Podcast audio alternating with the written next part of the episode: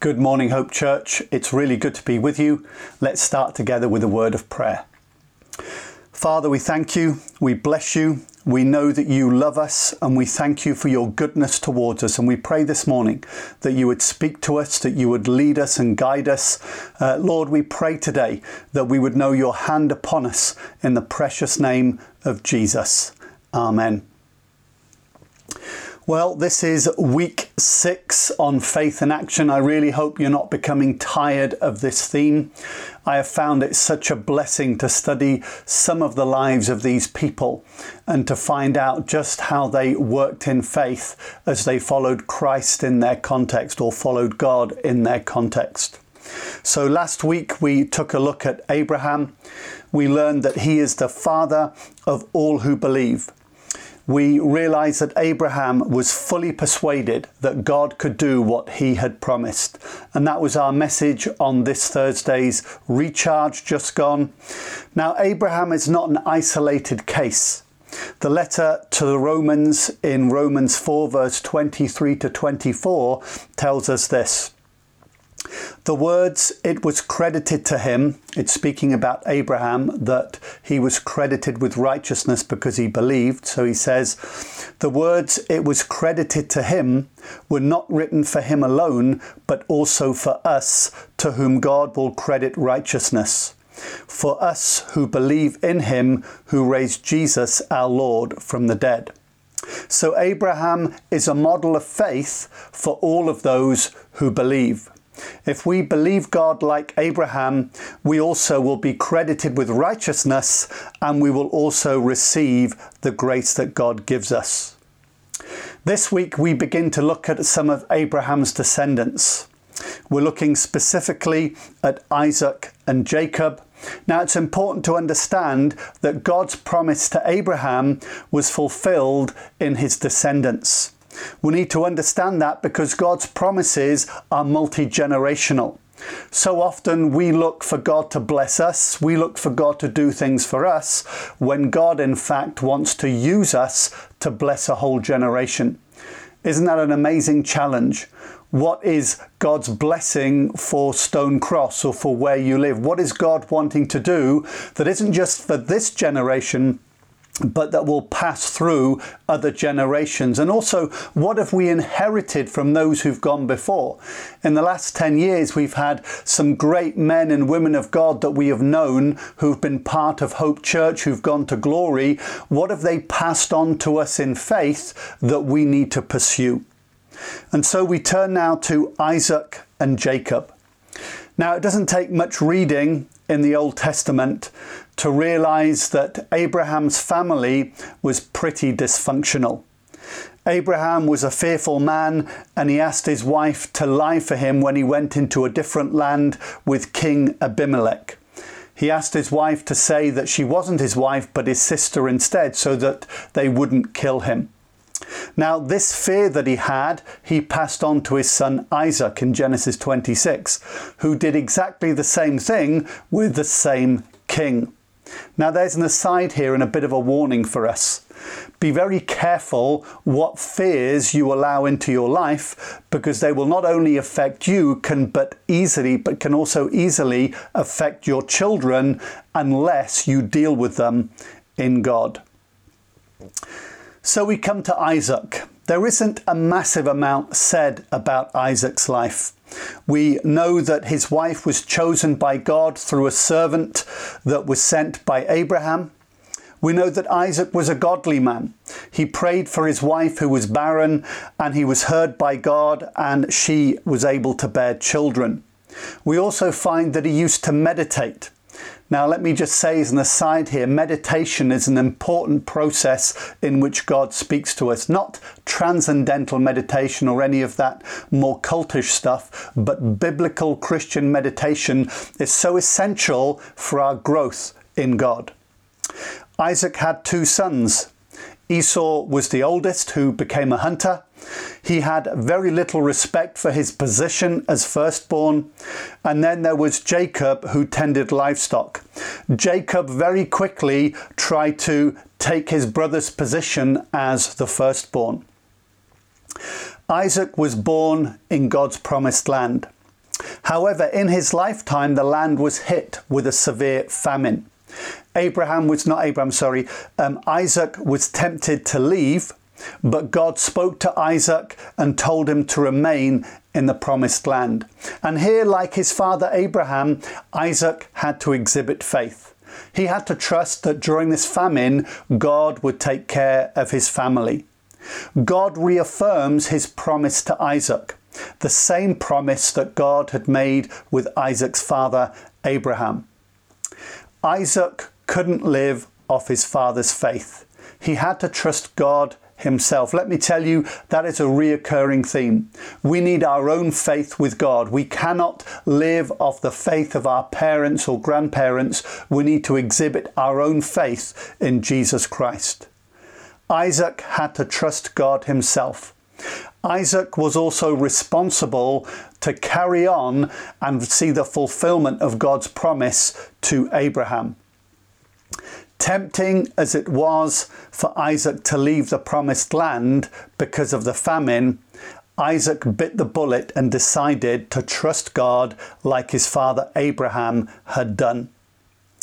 Isaac's faith in God was rewarded. He became rich and he became so powerful that the Philistines who lived in that land asked him to move away. He did move away, but not out of the promised land, just to another section of it.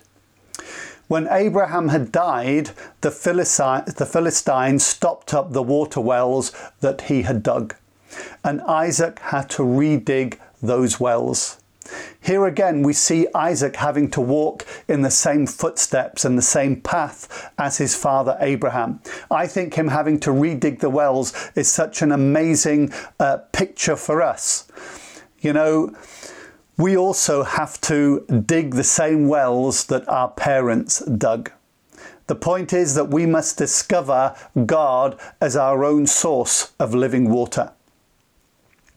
God speaks again to Isaac and reaffirms his promise to him that he first made with Abraham. Isaac, through his life, has managed to fulfill his role in the promise that God had made to Abraham. And now the responsibility passes on from Isaac down to his sons, Jacob and Esau. It's again evidently clear that both Isaac and Rebekah had favourites in terms of their children. Rebekah was Isaac's wife. Now, let me tell you as a father, to have a favourite child is never a good thing.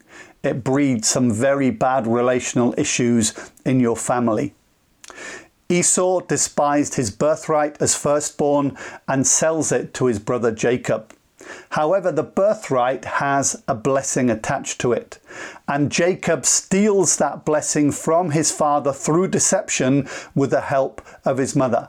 The situation escalates, and Esau then plans to murder his brother Jacob.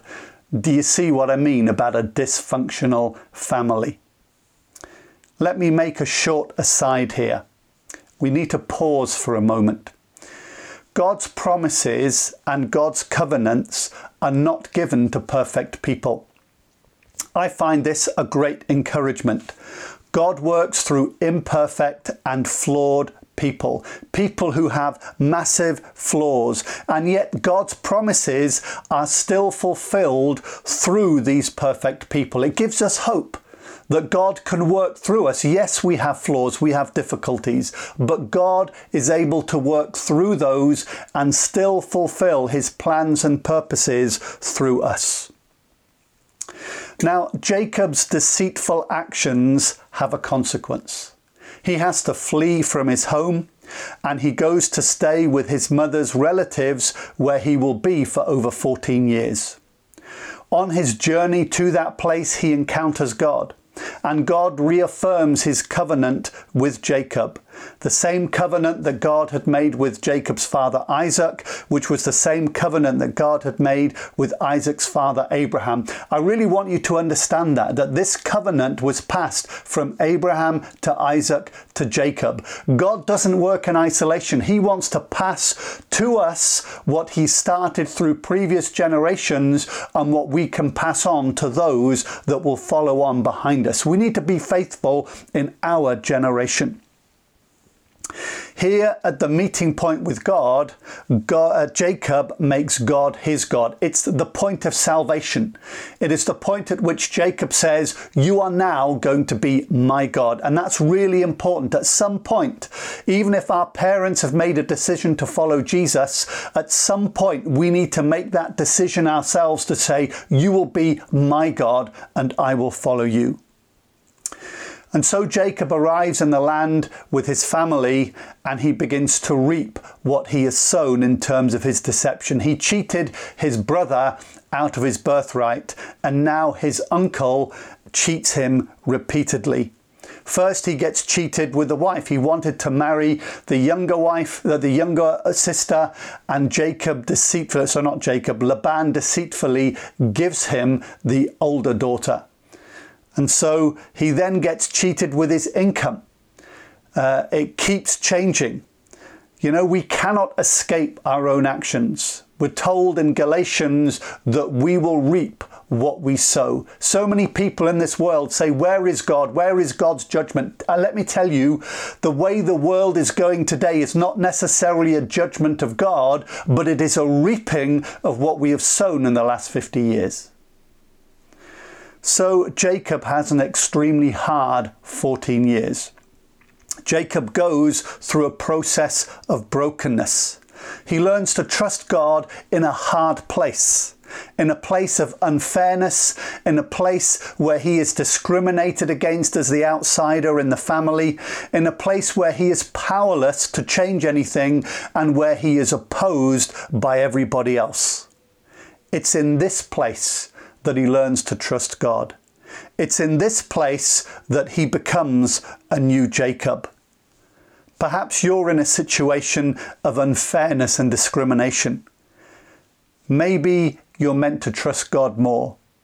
God blesses Jacob, his family increases, his possessions increase, all in the midst of him being cheated. Why? Because he trusted God. He didn't try and sort it out himself. He said, God, you need to sort this out. And let me tell you, if you are in that situation, the best course of action is always to ask God, what should you do? And if he says nothing, you leave it to God. Isn't God amazing? Here again, we see the dysfunctionality of Jacob's family. We've seen it in his father's family, and now we see it in his. He has two wives. Now, I've been tempted to make many jokes about this, but let me tell you, two wives is one too many. And worse still, he has two wives, and they are sisters and these sisters embark on a bitter rivalry against each other. That happens throughout his lifetime, that they are constantly fighting with one another. And yet, in the midst of that context, God still blesses Jacob. Why? Because God looks for faith and he will work even through dysfunctional families. Because guess what? We're all part of some dysfunctionality. Now, Jacob realizes that the situation is going from bad to worse. Not only is he being cheated against, but also his relatives are now turning nasty against him. They see God's blessing and they are angry and not happy about it. So Jacob decides to run for it. However, as he runs, his uncle Laban chases after him to harm him. It's just here that God intervenes. God visits Laban in a dream just before he catches up with Jacob and warns him and says, Do not say anything good or bad to him, do not harm him. We see how faithful God is. Where we cannot do anything, God will work for us. Without God, Jacob would have been wiped out. Jacob moves on towards his home. He's heading towards the promised land, the land where God had said, This will be the covenant where I will make you into a nation. He moves towards this land. He sends people ahead to let his brother know that he's returning, and he hears back that his brother is coming to see him with 400 men. Now you can understand, Jacob had said, not Jacob, Esau had said to Jacob, I'm going to kill you. And now Esau is coming with 400 men uh, to see Jacob. Jacob is understandably worried. He's kind of left a bad situation and he's now facing an even worse situation where his brother might kill him and all of his family. And so we come to one of the most powerful passages in the book of Genesis. It's in Genesis 32, verse 22 to 32. Let me read it to you. That night Jacob got up and took his two wives, his two female servants, and his eleven sons, and crossed the ford of the Jabbok. After he had sent them across the stream, he sent over all his possessions. So Jacob was left alone, and a man wrestled with him till daybreak. When the man saw that he could not overpower him, he touched the socket of Jacob's hip so that his hip was wrenched as he wrestled with the man. Then the man said, Let me go, for it is daybreak. But Jacob replied, I will not let you go unless you bless me. The man asked him, What is your name? Jacob, he answered. The man said, Your name will no longer be Jacob, but Israel, because you have struggled with God and with humans and have overcome. Jacob said, Please tell me your name. But he replied, Why do you ask my name? Then he blessed him there. So Jacob called the place Peniel, saying, It is because I saw God face to face, and yet my life was spared. The sun rose above him as he passed Peniel, and he was limping because of his hip. Therefore, to this day, the Israelites do not eat the tendon attached to the socket of the hip, because the socket of Jacob's hip was touched near the tendon. Jacob arrives at the same position his grandfather Abraham had to go through. Abraham, if you remember, had to walk alone to the place of sacrifice where he was expected to sacrifice his son. Now Jacob sends his family and all of his possessions to the other side of the ford and he wrestles alone with God. The whole night he wrestles, and towards dawn, his hip socket is placed out of joint and the wrestling stops. Jacob is commended by God. God changes his name from Jacob to Israel because he struggled with God and he overcame. Now, notice this there is no mention made of the impending arrival of Esau. Sometimes we want God to speak about what's right in front of us, but God says nothing because He is doing a deeper work in our hearts that cause Him to trust Him all the more. Now, on top of all of this, Jacob's wrestling with God has left him weak and injured. A limping Jacob walks away from an encounter with God. You know, we want to encounter God and we want to come away stronger when in reality, coming away weaker is better than coming away stronger. Jacob approaches his brother with the 400 men and he comes now with a humility. Jacob has changed.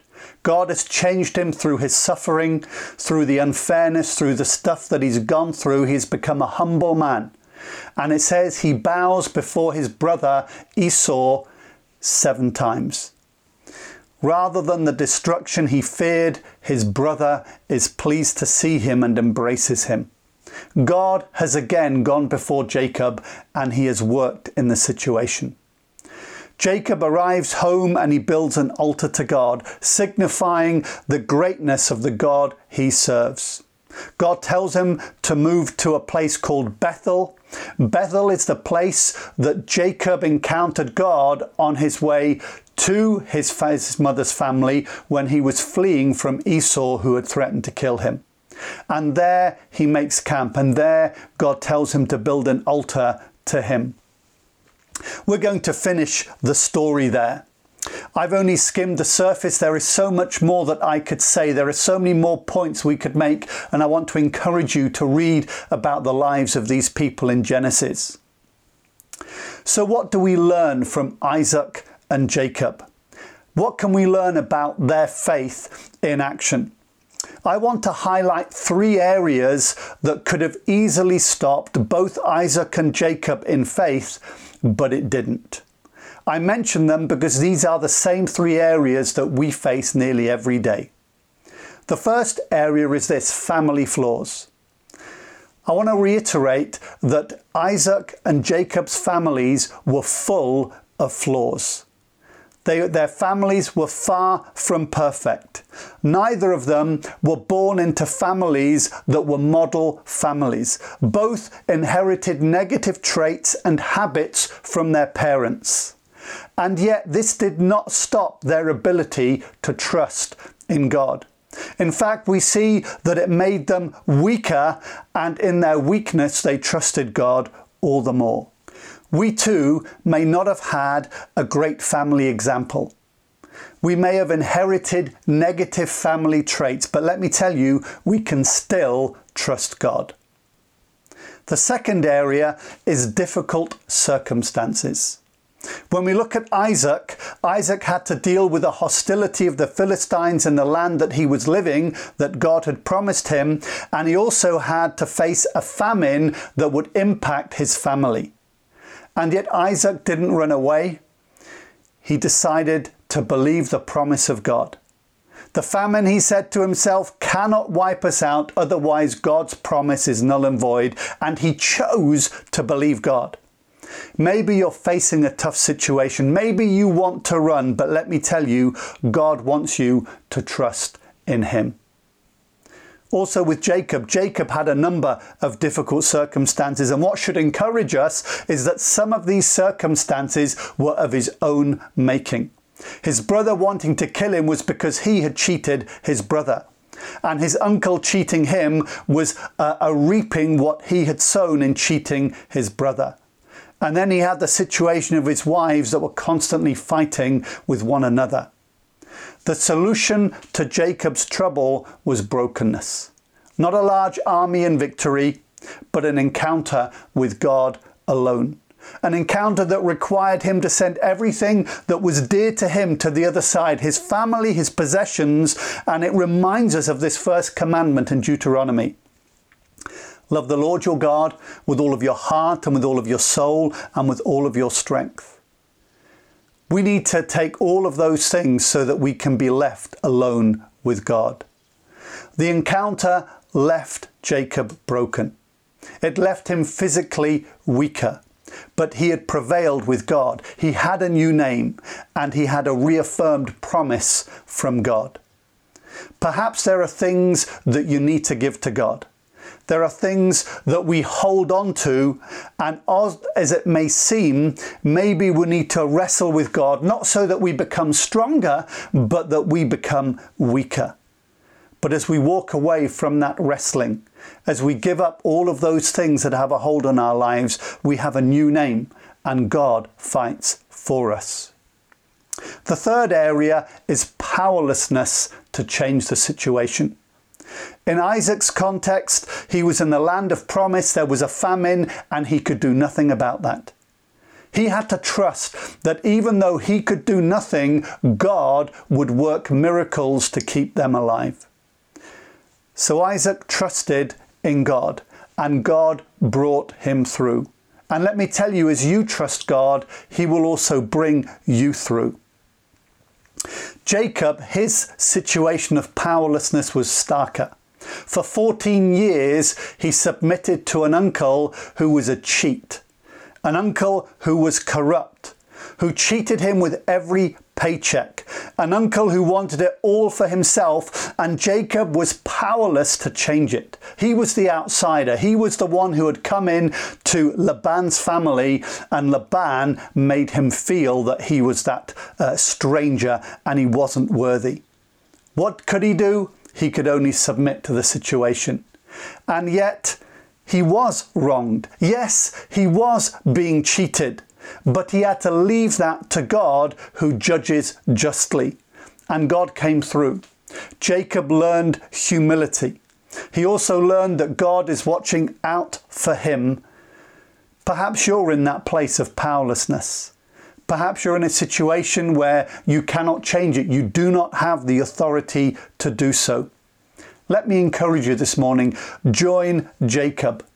Give it to God. Let Him deal with it, and your righteousness will shine like the dawn. Let me encourage you with these words from Psalm 37, verse 5 to 6. Commit your way to the Lord, trust in him, and he will do this. He will make your righteousness, your sorry, he will make your righteous reward shine like the dawn, your vindication like the noonday sun. So what have we learnt? We've learnt that God works through human weakness. When we truly cannot, God truly will. When we stop and we allow God, only then will He work on our behalf. Let us follow the footsteps of these flawed people who trusted in God and saw miracles from God and see God work on His behalf. Let's pray. Father, I want to thank you. I want to thank you that you have given us in the Bible such a testimony of people who were as, as human as we are, who were as flawed as we are, and yet they are a model of faith. They are those mentioned in Hebrews 11 as models of faith, not because of their flaws, but because of despite their flaws, they chose to trust in you, the living God. And Lord, I pray this morning to those listening, I want to pray that God would enable you, that you would have the faith in God to believe and to trust in all that He wants to do for you. Believe the promise, trust the promise. And so, Lord, we thank you. We ask that you would enable us in the precious name of Jesus. Amen. God bless you. Trust in Him, and you will see what God will do in your life. Have a really great day.